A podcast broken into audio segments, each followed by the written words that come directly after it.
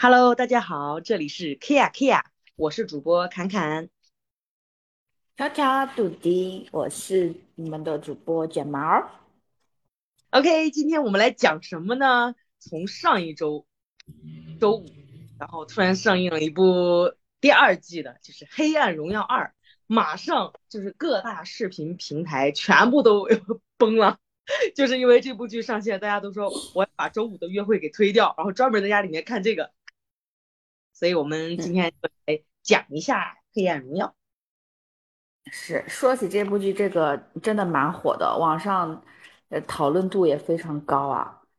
对，大家也都表达出了你对里面人物的各种看法。今天我们也来讲讲我们的看法吧。嗯，第二部还没上的时候，我真的是一整个都在期待，就从二月底就在，哎，什么时候上啊？什么时候上？着急死了，好想看到颜真。你喜欢颜真啊？不是，我就是就是想就是以那种主角，就是说，哎呀，颜真，我们赶紧再见吧，我要把你给打入谷底。嗨，迫不及待的到这个女主角复仇成功。那我们呃剧情方面就不多说了吧。我，你有什么想说剧情方面的吗？我更想说什么？我觉得剧情也没什么好讲的，大家也都看过了，就讲讲我们对里面人物的看法呗。不过我觉得这部剧啊，第二部这部剧的那个制作还是蛮精良，有很多的细节。比如说你的《黑暗荣耀》，你在开篇的时候就他们的海报，我不知道你有没有发现，两两个群体，两个对立面上面的两个群体，就是。用不同的花儿来代表，用不同的花来代表。我现在看了一下，好像就是几个人拉手，没有看到花哎。哎呀，有他们的单人海报，就是代表，就是说复仇的一方，他们用的是一个是向下的喇叭花，叫天使的号角。哦，那我没有看到这个，我看到的不对不对不对，说错了说错了，就是说。啊，是向上的喇叭花，是代表恶恶魔的号角，就是说，则是代表就是像就呃受害者这一方的。哎，我没有。呃，说是向上天呃花儿朝向天空吹响号角，则就代表他们是在反抗命运的不公吧。然后这种花儿。被称呃被称作这种花的人未必就是傲慢，只是无法求助其他力量，唯有依靠自己去向天嘶吼。嗯，是这么解释的。而且说这个花儿只有在夜晚发出香味，黑暗中才能闪耀出光芒，就是代表像代表女主这种黑暗荣耀的人嘛，就是在黑暗中反抗自己的命运，向每一个被欺压的受迫害者。发出号角这样子，哎呀，你你看的好仔细啊！你还去看了他们的海报，我就是急到就是马上点开视频去看了那个剧情，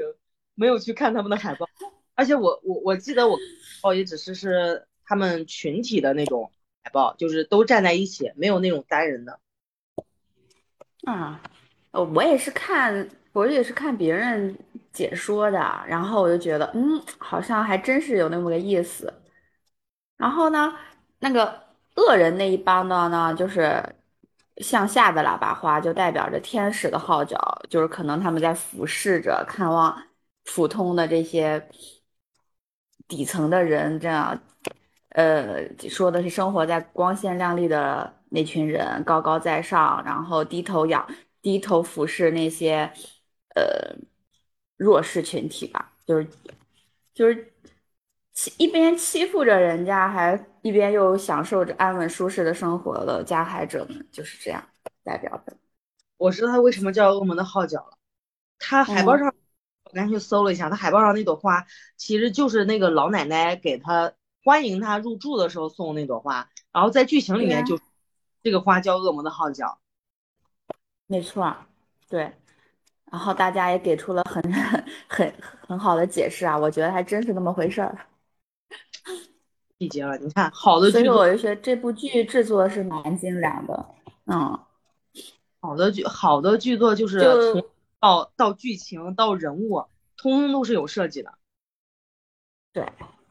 这这一点我觉得国产剧还是要学习一下的。你觉得国产剧要学一下？国产剧要学的多了去了，人家才不学呢。哎呀，所欲，金主想要怎么样就怎么样。我资本的力量，金主想资本的力量，资本想插入哪个演员就插入哪个演员。那这部剧里面你比较喜欢谁呀、哪个人物角色？嗯，这部剧也不能说喜欢谁吧，其实我只能说我印象比较深刻的，就是感悟还比，就是那个反派最大的反派朴妍珍，对他还印象蛮深刻的，为什么？我反而对他印象没有那么深刻。因为我觉得他是不是看过 王阳明的心学啊？他真的是言言行一致，知行合一，就是他从头坏到我我就是你看了那么多的剧，你都没你都会感觉那个坏人他到最后落到那种就是孤苦一个人的下场，他就会很后悔嘛，就觉得我当初呃不应该怎么怎么样，或者是呃当时要是没有没有去霸凌他，可能就没有这档子事儿啊，或者是反正就是各种后悔自己以前的做法嘛。但是这个朴妍珍，她从头到尾都觉得自己没有错，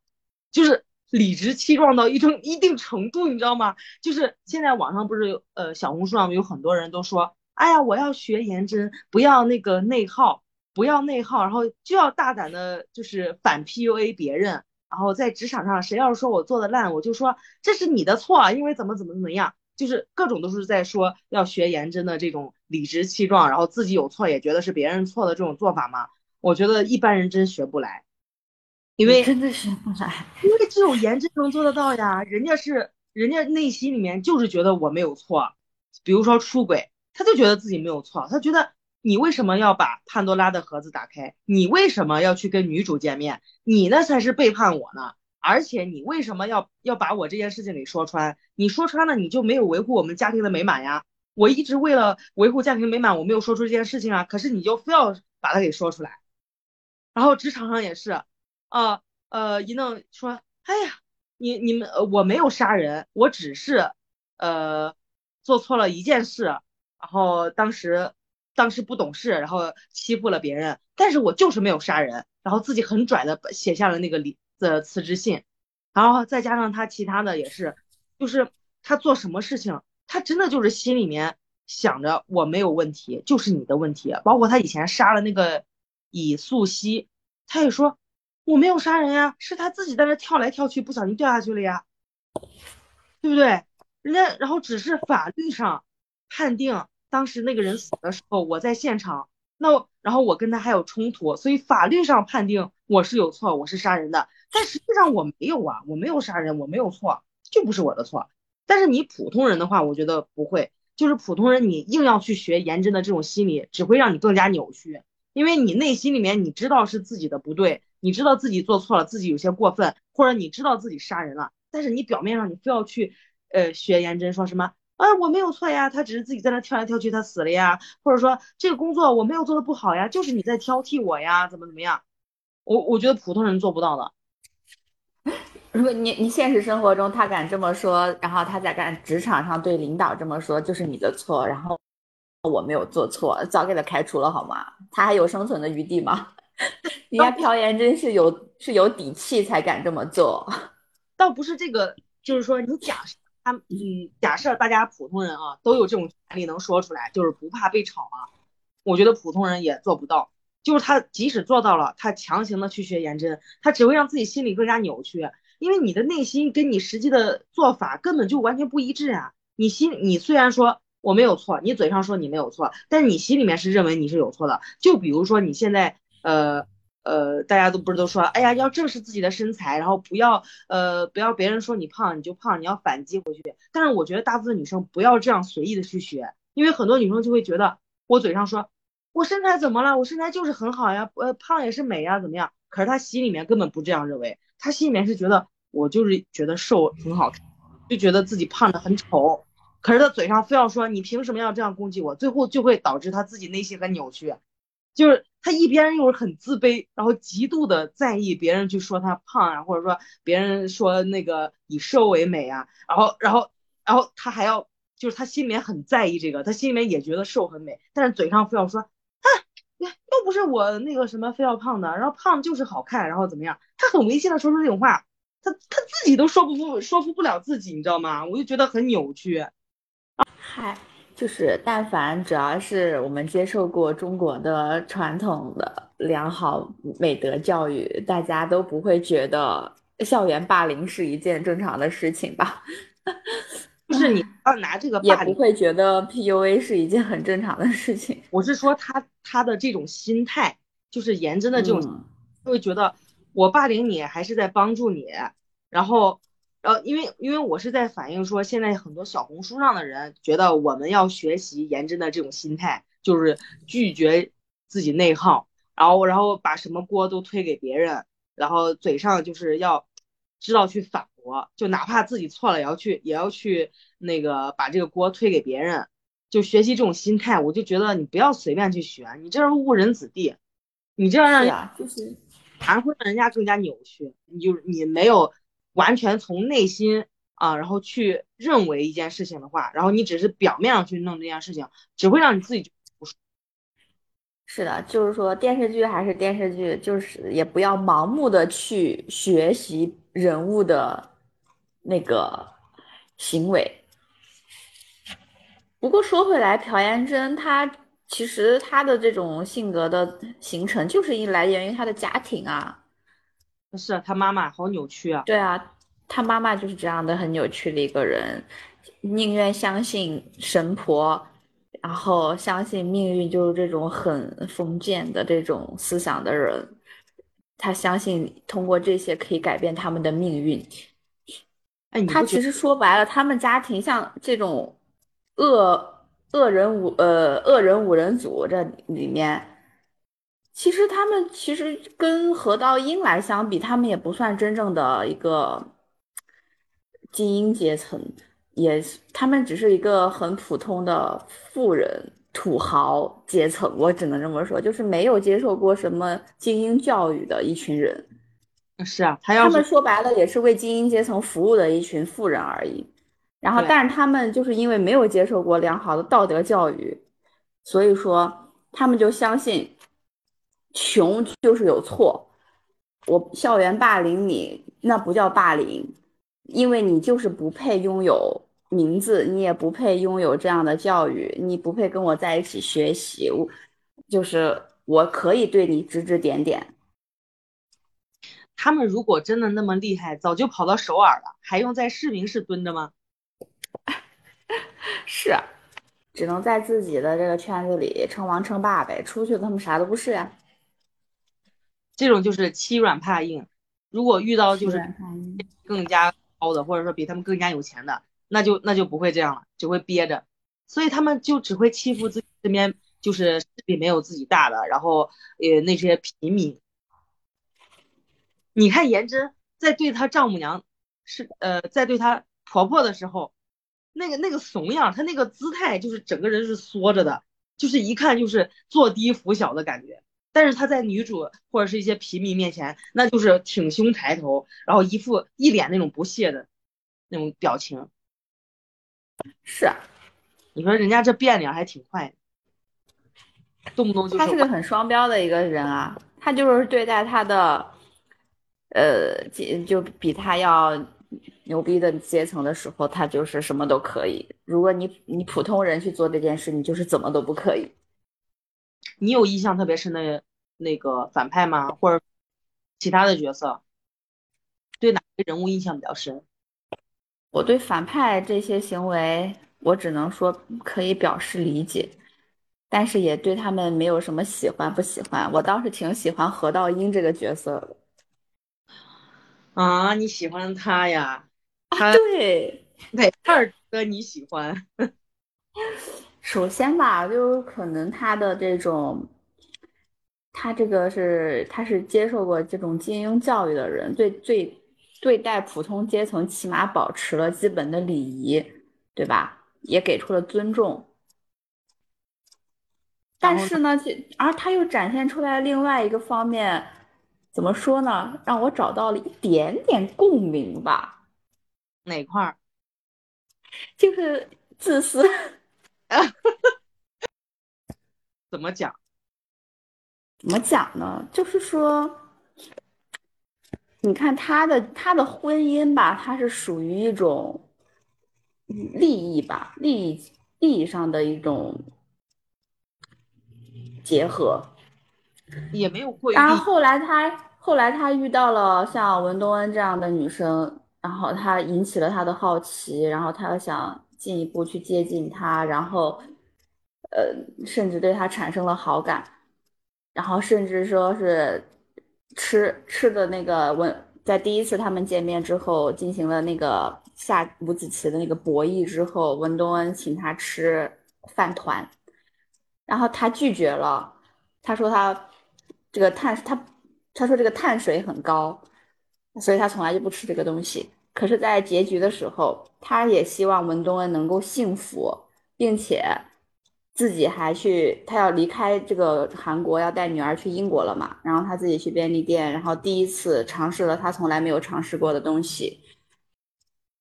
大家都网上就是很。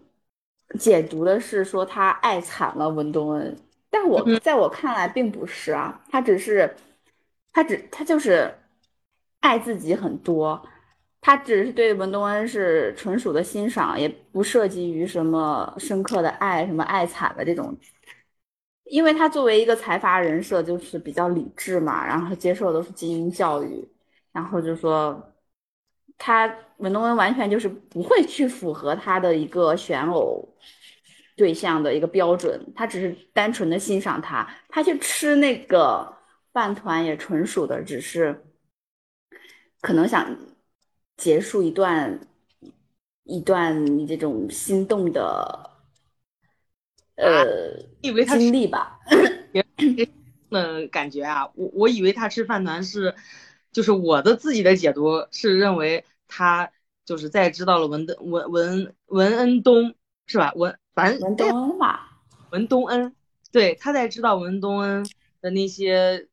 遭遇以后，然后再加上他实际复完仇，就是而且他是真正的知道了真相，就是那个女主就是他老婆杀了两个人啊这种的，知道他的真面目，然后他就。更加的了解了文东恩他当时受过的罪，所以他就想尝试一下，哎，我去接近一下这种底层人物，我也去尝试一下他们的行为模式，我去吃一下饭团，看他这么这么多年一直在吃饭团，又是什么什么感受，然后我也想去尝试一下，我我的理解是这样子的，我倒没有觉得他是想结束跟文都温的一段感情啊之类的，而且我觉得他就是我我我认为。挺喜欢他老婆的，因为你看他，嗯，中间不是说了吗？呃，我更加不想离开，就是通过你这么一说完，我更加不想离开我老婆了，因为我好像比想象中就是更加离不开他。然后我觉得他对他没有有，他是为了想继续跟女主见面。我并没有，我没有觉得他他才不会爱任何人呢，他就只是爱自己比较多而已，就是他。其实，为了让财阀的尊严跟体面，就是我承认他爱自己多一点，但是他他的感情里面绝对是还是挺爱他，就是也是有一部分给到他老婆的，因为你没看他后面其实给他老婆了好几次机会呢，还说他本来是要把他孩子送到国外，然后对那个律师说我要到时候陪同他的是他的监护人，也就是他老婆。也就是说，当时他知道他老婆犯罪了，也有可能会要帮他一把。结果呢？那他只是为了他作为财阀的尊严跟颜面而已，他是为了不让自己丢人，他还是出于自己的立场去考虑的问题。因为财阀涉及了很 多的他们自己的事业呀，还有在这个社会的形象，他肯定不会说是让他老婆。就是真的就是犯罪了，这样一直在给他机会改过，但是他老婆没有好好把握。他对女主也就是止于好感而已。他吃那个饭团，我就觉得他在缅怀对他的这一份好感。就结束掉，自己暗暗的结束掉这一份感情吧。我没有感觉到，其实我觉得他对我根本就没有很喜欢。在上一在第一季的时候，我觉得可能对女主还有挺多的欣赏，但是第二季我就看不出来他对女主很喜欢，他反而是体现出他更加的呃对自己老婆的一些真心，就是他好像突然发觉自己其实跟颜真还是蛮有感情的，并且颜真自己也觉得他俩就是他比自己想象中更爱她老公，颜真肯定是。颜真是爱她老公，她老，但她老公并不爱她。我觉得她不爱，她只是自私的，就是一个很自私的，只是为自己着想而已。一切行为都出于自己，自己作为一个财阀的人设而已。他刚才的一些，我我想到家里的股票，呃，股票震荡啊之类的。但是他除了在这些之外，他也有一部分，就是他再自私的一个人，他也是有一部分的感情给到他老婆的。还有。还有，我之所以认为他对女主没有感情，是因为，呃，也是我下第二季比较讨厌他的一个点，就是在第一季的时候，我还没有觉得很讨厌他，我甚至觉得他就是还可以嘛，觉得跟女主还挺搭的。但是第二部有一个地方就让我对他改观了，我就觉得他这个人极度的自私、冷漠，然后并且是高高在上，也就是他在跟那个。周正周如正下棋的时候，他他就是问到，因为那个女主已经把所有的这种女呃那个反派他做的事情都告诉了这个何道英，然后说自己要复仇，然后自己原计划是想要呃让这个颜真身边的人都离他而去，然后想让你离开他，因为我认因为女主认为这个何道英是。颜真最大的荣耀，所以想让他离开他。然后说完这块的时候，他俩反而不欢而散了。因为那个那个何道英说：“我我更加不想离开他了，我是不会离开他的。”然后他在后来跟周如正在下棋的时候，他就说一句话：“说为什么他不能放下那些恩仇，放下那些恩怨？都已经过去几十年了，十几年了，他为什么就不能？反正事情已经发生了，他为什么不能追求自己的幸福？”一定要去纠结于以前已经无力改变的事实。他说这块的时候，让我感觉到满满的那种居高临下，然后就像现在的专家一样，跟普通人的生活已经完全割据开了。他根本就不知道普通人受的是什么样的罪，就是他根本不知道文文东恩当时被霸凌的时候，他他那些惨痛的记忆，他没法过去。他如果不报这个仇，他不把这个坎儿过去，他没有办法继续的活下去，继续的去。开启自己真实的生活，他只是觉得，因为既然已经发生了，伤害已经造成了，我现在给你点补偿，你就不要再纠结过去了嘛。你干嘛非要把现在的一些事情全部都给他展露出来，然后让大家都不好过？我就觉得他是啊，这就是这就是他作为一个精英阶层，作为他自己一个身份人设的完美体现啊。我是就是说他就是自私的一个精英阶层的代表啊，他不会去。高高在上的精英阶层就是完全不会跟普通人去感同身受的，特别是有同理心，他就认为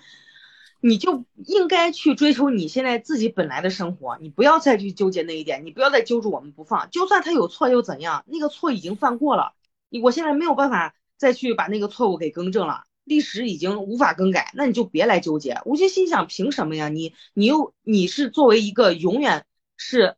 呃，施暴者就是说，你只可能成为施暴者，你永远都不可能成为受害者的人。你凭什么要对受害者说这样子的话？这是我从这块儿开始讨厌他的理由，然后也是觉得他根本就对女主没有那方面的心思。因为我认为，你如果说对一个人有感情的话，你根本不可能说出这种狗屁话，好吗？你你至少也要心疼一下那一类的。你看他看到文文东恩的那个伤，他连。问一句说这是这是不是颜真做的？这句话他都没敢问，他只是说啊，你这个这么久了，然后还还疼不疼啊？哎，好像是说这句话，反正没有问他说你这个伤是谁给你造成的，因为他自己心里很明白是他对是，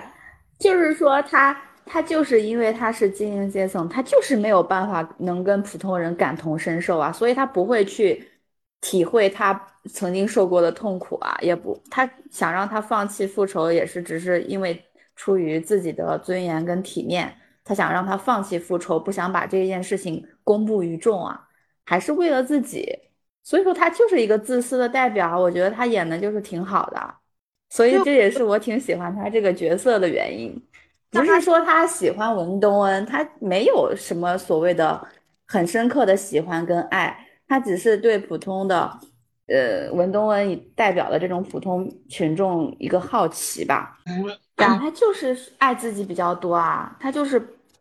被这些什么财阀的尊严跟体面腌入味儿的一个人设而已啊，他对女主也只只是止步于好感而已，没有什么深刻的喜欢跟爱。就是说，我觉得他这个角色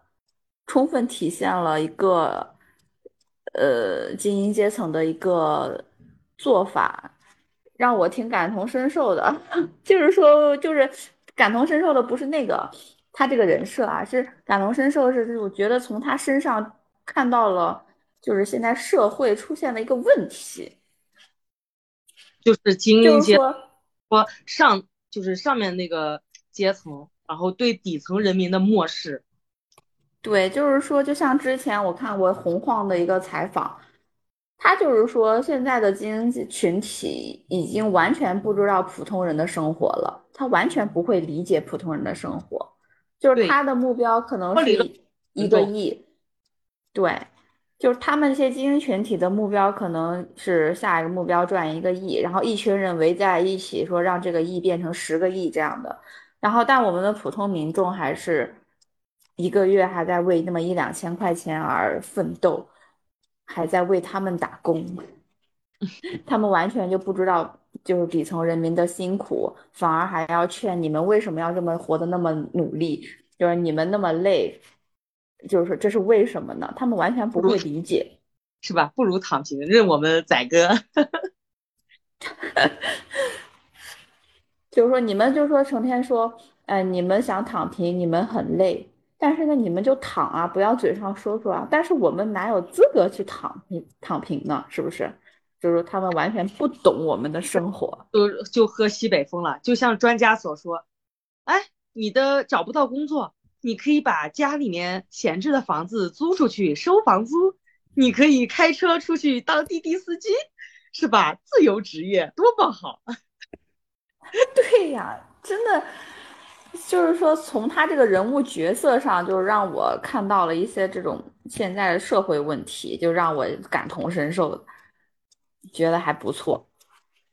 我是想让我挺喜欢的。我我就是想说，他这个片段让我觉得。他更加不可能像你刚才说，在结尾是吃那个寿司，啊，是吃那个饭团，是为了结束跟女主的一段什么回忆啊，什么之类的。我我我就是不同意你那点，就是因为从这个片段我感觉到他根本就没有去体会到底层人民，他也不可能跟底层人民共情，然后他也不可能去跟底层人民去发生真的去发展一段感情，他仅仅只是说当时对这个聪明的女人。感到好奇，只是一下子。然后如果说这个好奇，你好奇完了以后，你带给我的是一些沉重，或者是会打破我目前的幸福状态，打破我目前的很稳定的节奏，打破我的生活的规律，我的生活秩序，那么我就不喜欢你，我就会很冷漠的会跟你说一句：你为什么要这样子纠结于这些事情？你为什么不能追求自己的生活？为什么要老是抓着这些事情不放？所以我就感觉他最后吃那个饭团，有可能是他一个作为一个精英阶层，或者呃或者说比女主高很多阶级的这种层次，他想去尝试着拉近，也不是拉近吧，尝试的体会一下平民的那种感觉，平民他平时吃这些东西，感受一下你们的生活方式，这这是这是我自己感到的，就是我自己的解读啊，就是我跟你的观点不太一样的。所以，因为我没有感觉到第二部他对女主有多么喜欢，我只看到他顶多对他老婆的一些喜欢，他就是没有很他，我觉得他没有对任何人都有喜欢跟爱，跟老婆也只是利益而已，然后对文公文东恩也只是好奇跟欣赏而已。但是，哎，看，所以说这人演的好嘛，就是每个人都有不同的解读。哎，他对他老婆两个人是利益关系吗？我我感觉他只是因为当时他俩相亲说也是呃找了在他范围内也不是范围内吧，说嗯对啊，找了对他来说最好的选择，嗯，因为自己那个女方家境也还可以，只是比自己家要弱弱一些，但是条件也还不错，并且长相呀、身材呀、穿着啊都是男主的喜好，所以而且我看这个男主跟颜真日常好像还是有那么一些情趣的，所以我就觉得他应该对他老婆还是有那么一些感情，只是说更多的是一种自私嘛，就你肯定更爱自己，但你要真的有爱情的部分也是有一点。嗯，也许吧，但是我没有看出来，他只是接受了他从小接受的一个价值观而已，他就需要娶这样的女人跟他一起生活而已。可是你看他相亲的时候，他也只是因为颜真身上穿戴了名牌奢侈品，然后且穿的是最少的，所以吸引了他。是啊，他还是对他有那么兴趣，那个性。兴趣哈，对。而且我觉得何道英有一种，就是我看到他，我就觉得应该是摩羯座。你不觉得他要么是摩羯座，要么是处女座？就是他已经有点，他那种强迫症让我感觉到很嗯，他不是说呃不喜欢婚后很邋遢的女人，然后不喜欢呃什么，就是要要他喜欢那种井井有条，然后把自己的生活全部安排的很就是很有条理的那种感觉，然后我就认为他属于是那种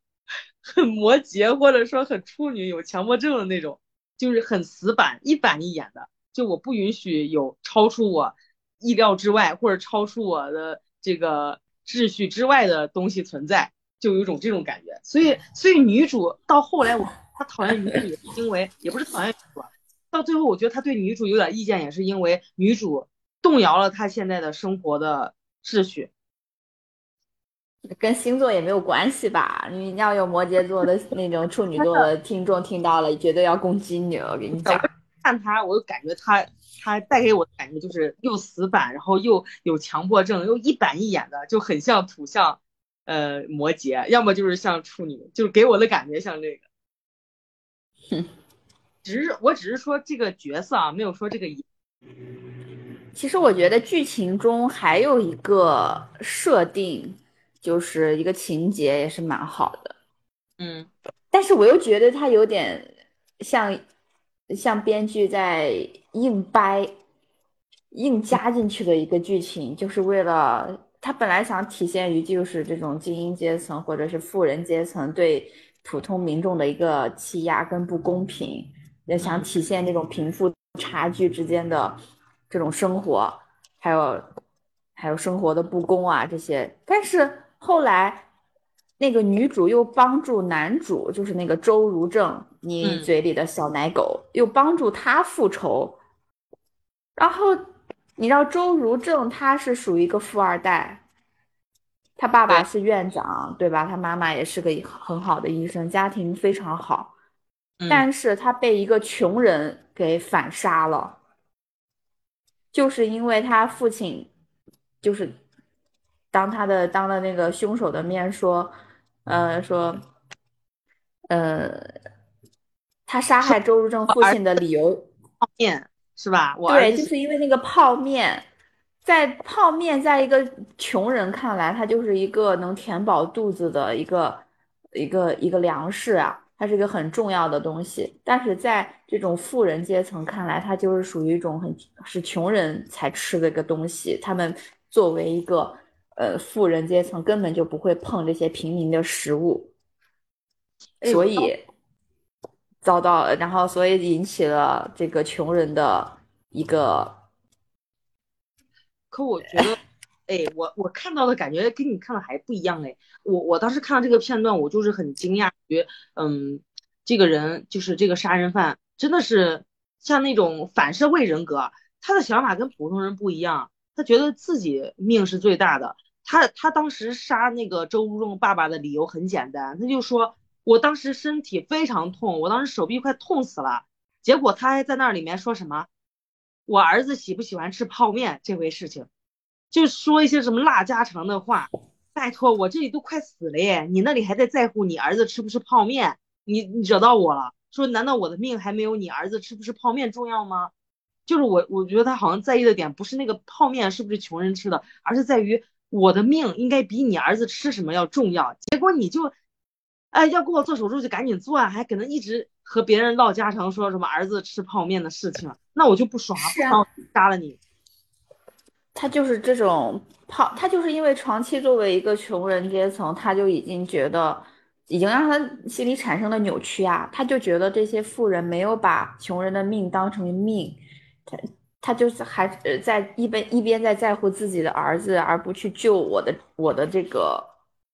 性命，所以说他才引起了一个想要去杀他的一个。他就觉得这个社会为什么那么的不公平，然后我就要杀掉你。你这个不公平我没有看出来，我我我就觉得他真的很就是完完全全的反社会人格，就是你反社会人格，他杀人理由很非常简单，就是你惹到我了，你觉得让你让我不爽了，我就要杀了你。他也没有说去感恩，说别人医生都不愿意救我，只有你愿意给我手术，没有，我我只听到你我这边。痛，然后你还在那儿说你儿子吃不吃饭，你能不能把你的注意不放在我身上？我我只我就就看到这一点，而且我当时非常震惊，我就觉得反社会人格的人太恐怖了，就是他他杀你杀人都没有任何的理由，他很有可能就是你惹到我，你让我不爽我就杀了你，没有什么别的。就像周忠一直在一直在想，我就不明白你为什么他在救你的时候你要杀了他，就是正常人根本就没有办法去理解。这个思维就我完全不理解，我明明是要救你，你为什么要是一有知觉你就要杀了我呀？想不通，谁都想不通。结果来一句，你让我不爽了啊！这个点我觉得当时男主很崩溃啊！就说我妈呀，真的是天人在家里坐，那锅从天上来，这这一句话惹到 我的命就没了。唉，反正我觉得还是一个底层人民出于出于一个。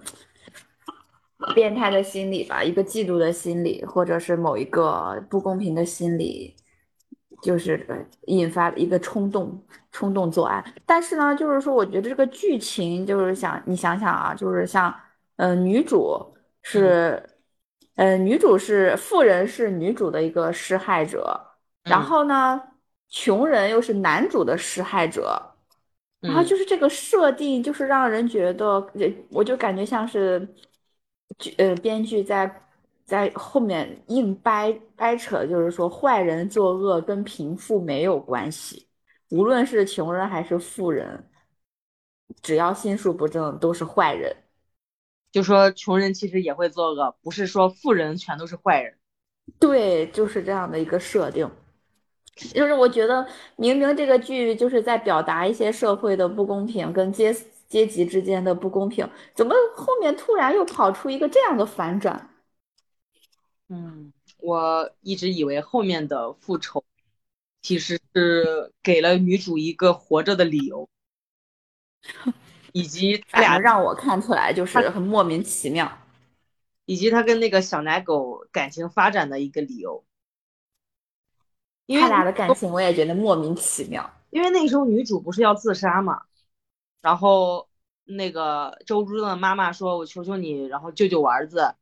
然后什么就就可能俩人说了一番话嘛，然后女主才回来说：“我要帮你复仇。”我就觉得这只是一个能让他坚持他让他坚持活下去的理由，因为他当时复完仇以后，内心已经毫无留恋了，就觉得我父母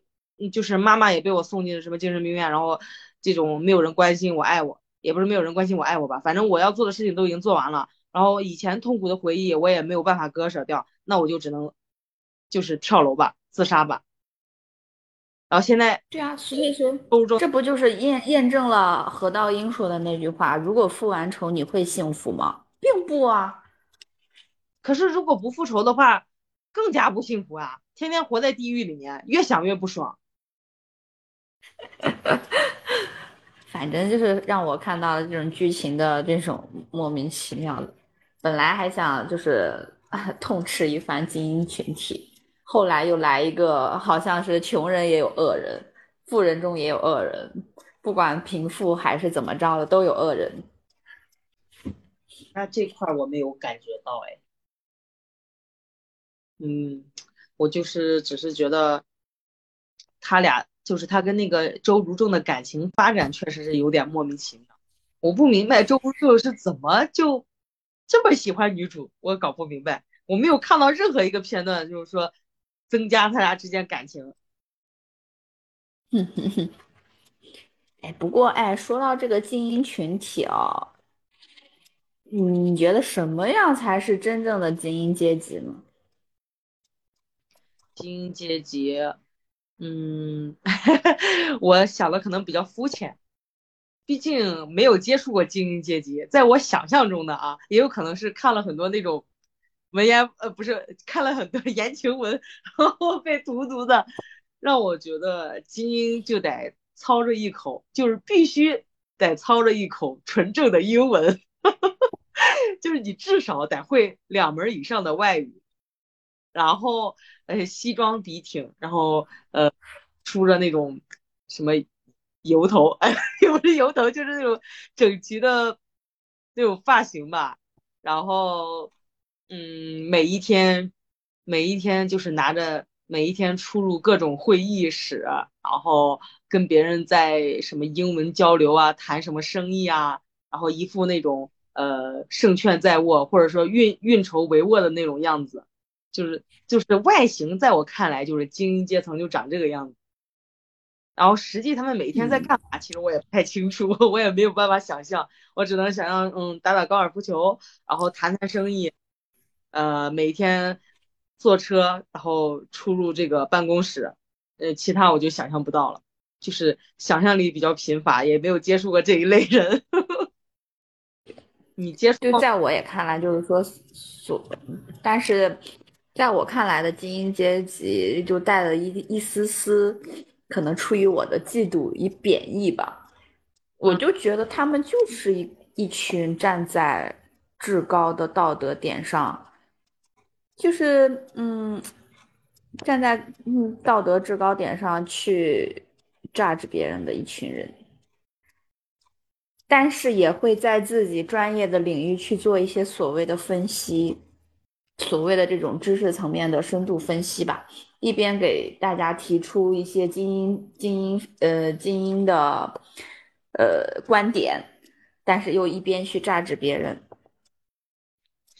就比如说之前有一个就是大家一直谈论的很老话题，就是比如性工作者这个东西。嗯。就之前已曾经很多这种所谓的精英学者吧，学者去辩论过这些问题，说性工作者在国外是合法的、纳税的，嗯，是同样是一份正常的职业，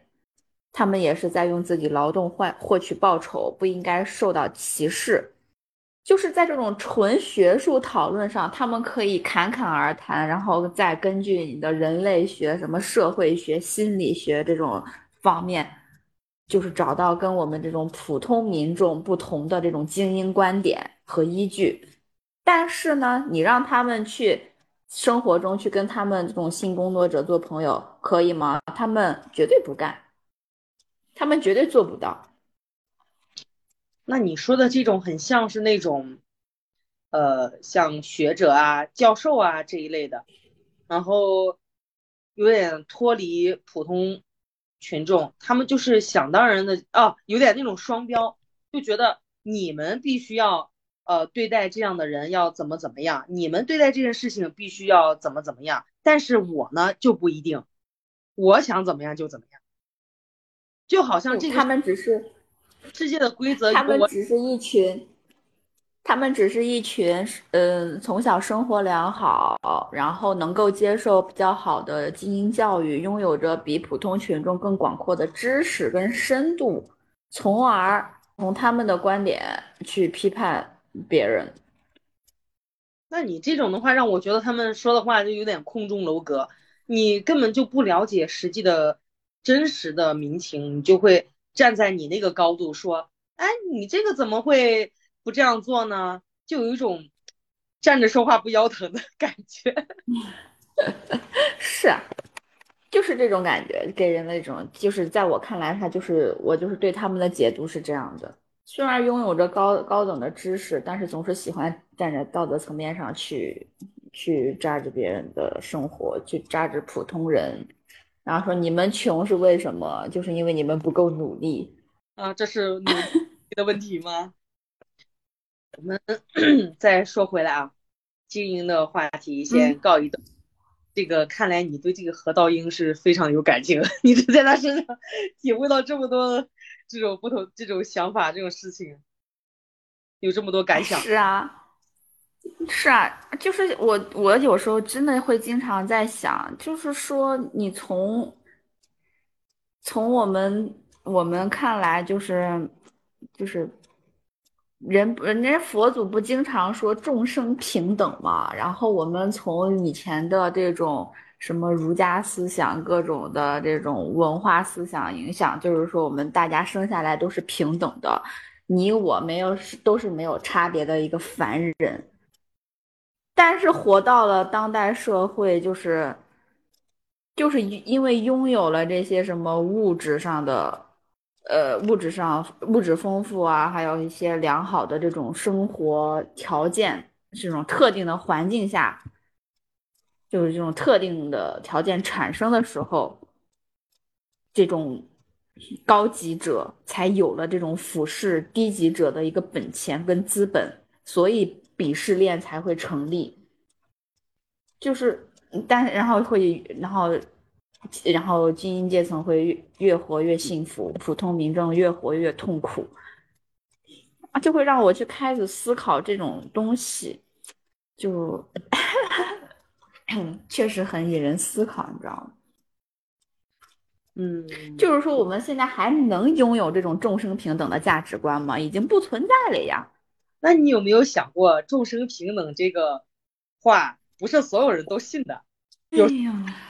觉得大家就是众生平等啊，然后有些人我就是不信这个众生怎么可能平等？我人一生下来我就是要分三六九等，就像印度人家信的宗教，人家就是觉得人有三六九等啊，所以你不同人信的这个东西不同，他当然这个观念也不一样啊。是啊，哎，最近不是这几这几年还流行了一个叫什么精致的利己主义者。这个应该是跟精英比较配吧？对，就是说他们就是从某种程度上自诩自己是精英，他们是爱读书、爱真理、爱自由、爱民主，爱一切，但一爱一切高级的东西，然后用一些高级的东西遮盖遮盖住自己本能里面的低级，但是又 唯独割舍不掉。本身的这种能够趋利避害的自私本性，他们本身能达到那个成就，不也是因为他们的上一代，就比如说他们的父母给他们创造这个条件吗？你完成了原始基本积累，然后把这些好的资源捧在你身上，全部砸在你身上。你说你要是再成长不了，成成一个精英，再学习没有别人好，或者说读的书啊。呃，比别人要多，那怎么可能啊？你从小都受着这种精英的教育，你怎么可能还要比普通人差？但是精英又跟所谓的精致的利己主义者又不同，精致的利己主义者就是普通民众自诩就是接受了很好的教育，然后用一些然后喜欢高级的东西，然后把高级的东西遮盖住自己的利己的本性，本性而已。对啊。喜欢高就觉得挺挺神奇的，这个社会能诞生出这种不同的群体，然后从这部剧里面，我就仿佛看到了一切社会现象。人性本来就很复杂，你就像他这部剧里面，其实着重讲的是这些富人对穷人之间的这个打压呀和鄙视，但是他没有穷人之间其实也有一些勾心斗角。或者穷人之间也有一些那种，哎，对，他只是没有拍这块而已，是因为富仇人和富不是穷人和富人之间的矛盾太大了，然后导致大家的注意点都在于富人就是贫富差距，而是没有看到穷人之间也在互相的排挤。对你你说的这个问题很好啊，就是说你看，哎，我们生活的。虽然说我们的就是身份可能身份上有差异，但是我们就生活在同一个世界啊。我不管是穷人还是富人，都会去看八卦新闻吧，对吧？也会有，也会也会就是八卦新闻出来之后，也会表达他们自己的见解，我们也会表达自己的见解，而他们只是说从各个方面更有深刻的分析而已，然后。你想想，就像什么普通人之间的什么感情问题、离婚问题，甚至是一些什么像什么买菜上面的这种问题，讨价还价这种，我觉得在精精英群体中，他们也会也会产生啊，他们也会是有这样的问题出来，对吧？只不过他们的问题可能不是这一些小事，但是本质是一样的。对呀。所以说，他们凭什么要去批判别人呢？就是让人很，因为他们认为自己遇到的事情都是比较重要的，你们普通人遇到的事情都是小事。比如说像，比如 哎，说的什么买菜的什么矛盾呀，什么工作的，在他们看来，那不是很简单吗？我的家人一挥手，我不就，我不就去有个工作了吗？然后，哎，那不更简单？我多给你点钱，让保姆去买不就可以了吗？钱可以解决的问题就不是问题。可是，在普通人看来，你可能钱的问题就是最大的问题。是的，是，这是两哎，不过这个是一个社会的问题，怎么解决也没有办法解决，估计要要经历个几百年吧。这个我觉得是。应该不会解决，因为人性本来就很复杂，有很多面性。你就像我们现在是，嗯，没有到那个阶层，我们是这样的想法。但是谁也不能保证，如果说到了那个阶层，我们的想法会不会变？就这个我我没法保证，我因为我觉得，嗯，人在这个诱惑面前呀。或者是当你的金钱、你的财富达到一定的程度上的时候，你这个人性没法考验，你也不知道自己会做出什么样的选择，你也不知道自己会说出什么样的话。你就你就像我们现在是这种普通生活的这个百姓，但是让你去体会一下那种特别特别穷，就是第三第三世界的那种连饭都吃不上的人，你去你去跟他们感同身受，我觉得也没有办法感同身受，就像精英阶层没有办法。给我们感同感同接受一样的，嗯，所以这个东西就是我觉得没有办法消除，只能说你所在的那个阶段阶层不一样。哎，你说你说第在第三方世界那些饭都吃不上的人，他可能还会觉得我们何不是肉糜呢？他觉得你们说的这么简单。啊，随便去找个工作就能养活自己，你们说的倒容易。你来这种战乱不绝的这个国家，你连安全都是一种问题，你还吃饱饭，你能天天活着都是一个问题。你们还这么站着说话不腰疼，说只要找份工，哪能会饿死，是吧？还有可能 孩子呢，对不对？有道理啊，确实有道理啊，是的，确实是这样，确实这是一个。历史难题啊是没有办法解决的，看来我们自己所处的阶层不一样，你就没有办法去看到别的阶层所遇到的困难，或者他们所面对的一些这个嗯真实的这个情景，你没有办法去共情的。我们现在在讨精英阶层，那底第三方世界来的讨伐我们，确实是，好像就是说。自古以来，好像就是大家所有的物种吧，都遵循着这种趋利避害的自然法则，就是生存。就是我们每天脑子里想的，可能就是说，像普通民众就是吃啊、喝啊的。如果嗯不去工作，不去干嘛，不去努力，可能饿死的就是自己了。就反正就永远上演着就是这种食物链的这种，哎。怎么说呢？搏杀加引号的。人活着不就是为了那点资源吗？首先解决温饱问题。哎，是啊。哎，我们还是管好自己的吃吃喝喝吧。嗯，然后再偶尔发展一下自己的小兴趣，这样已经我觉得已经打败了很多呃很很多那种还在底层生活中苦苦挣扎的人群啊。是的，既然跳脱不了，我们就接受自己现在的生活，学学会接纳自己，学会接纳自己。哎，是嘞。就看这部剧还是引发了很多思考的嘛。行。那我们今天就讲到这里吧，大家到这里吧。大家自己对人物有什么看法，可以在评论区留言跟我们讨论一下。我们说声再见吧。